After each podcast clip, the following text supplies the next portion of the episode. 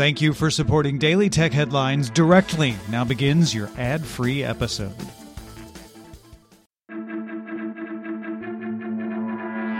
These are the Daily Tech headlines for Wednesday, May 4th, 2022. I'm Rich Stroffolino. Twitter announced it began testing Twitter Circle, which lets you share private tweets with up to 150 accounts. Circle tweets will appear differently in the timeline. Users can like these tweets, but not retweet them. Users can also change the accounts in their Twitter Circle anytime. Meta developed the Open Pre-trained Transformer Language Model, or OPT, which contains 175 billion parameters, roughly the same size as OpenAI's GPT-3 model, and designed to match GPT-3 on accuracy with language tasks. Meta released OPT as available for non-commercial use for free.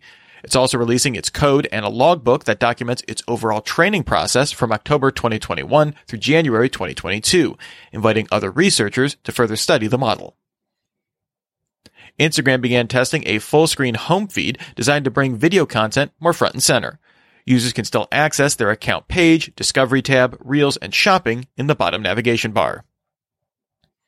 In its Q1, Uber reported it lost 18 cents per share on revenue up 136% on the year to $6.85 billion, both beating analyst expectations.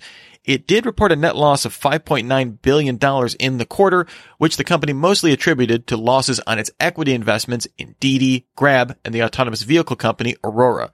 Mobility gross bookings, aka ride hailing, increased 58% in the year to $10.7 billion, with its mobility segment generating more revenue than its delivery business.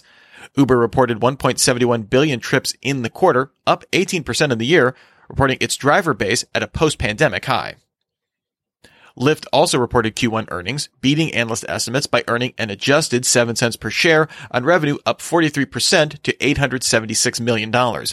Active riders on the service came in at 17.8 million, missing analyst estimates and down from Q4's 18.73 million. Razer announced its next version of the Blade 15 laptop will be the first laptop to come with an OLED QHD 240Hz display. Previously, you could get a 240Hz LCD display or 4K, but not both. Now you get the refresh rate and a 4K OLED. The 15.6 inch display covers the entire DCI P3 color gamut, has a 1 millisecond response time, and 400 nits of brightness. The new Razer Blade 15 goes on sale in Q4 for $3,499.99. Samsung unveiled the specifications for its UFS 4.0 flash storage. This doubles the speed of UFS 3.1 to 23.2 gigabits per second per lane, with read speeds up to 46% more efficient in terms of power usage. Mass production will begin in Q3, so it could potentially find its way into phones before the end of the year. Samsung also released a new Pro Endurance line of micro SD cards designed for surveillance cameras and dash cams. These are made for continuous operations. The cards offer 140,160 hours of continuous recording time on the 256 gigabyte version, so that means you get 16 straight years of recording. The lowest end 32 gigabyte card offers a mere 17,520 hours of continuous recording. The cards are available now.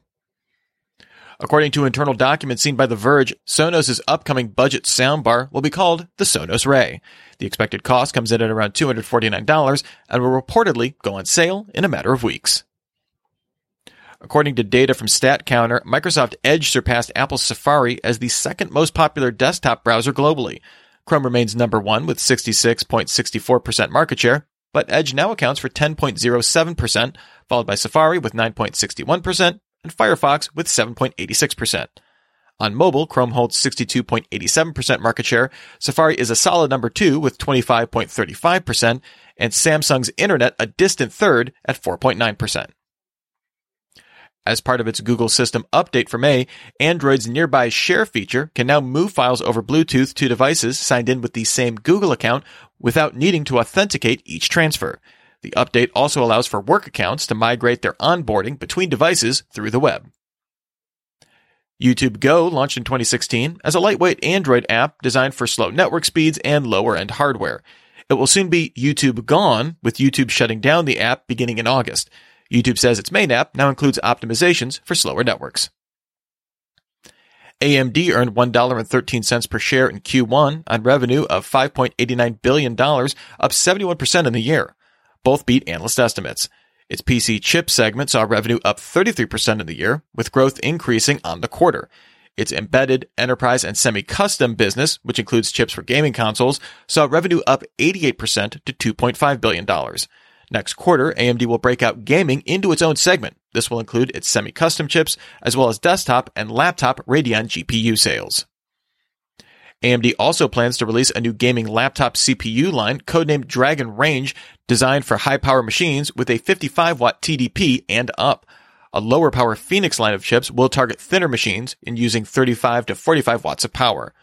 Both will be part of the Ryzen 7000 series based on the Zen 4 architecture and will arrive in 2023. And finally, the project manager for the Thunderbird email client confirmed on Twitter that it will release an Android APK for a mobile version of Thunderbird soon. It's unclear if the app will come to iOS.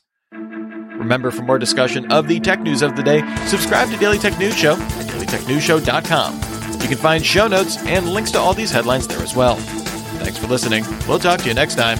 And from all of us here at Daily Tech Headlines, remember, have a super sparkly day.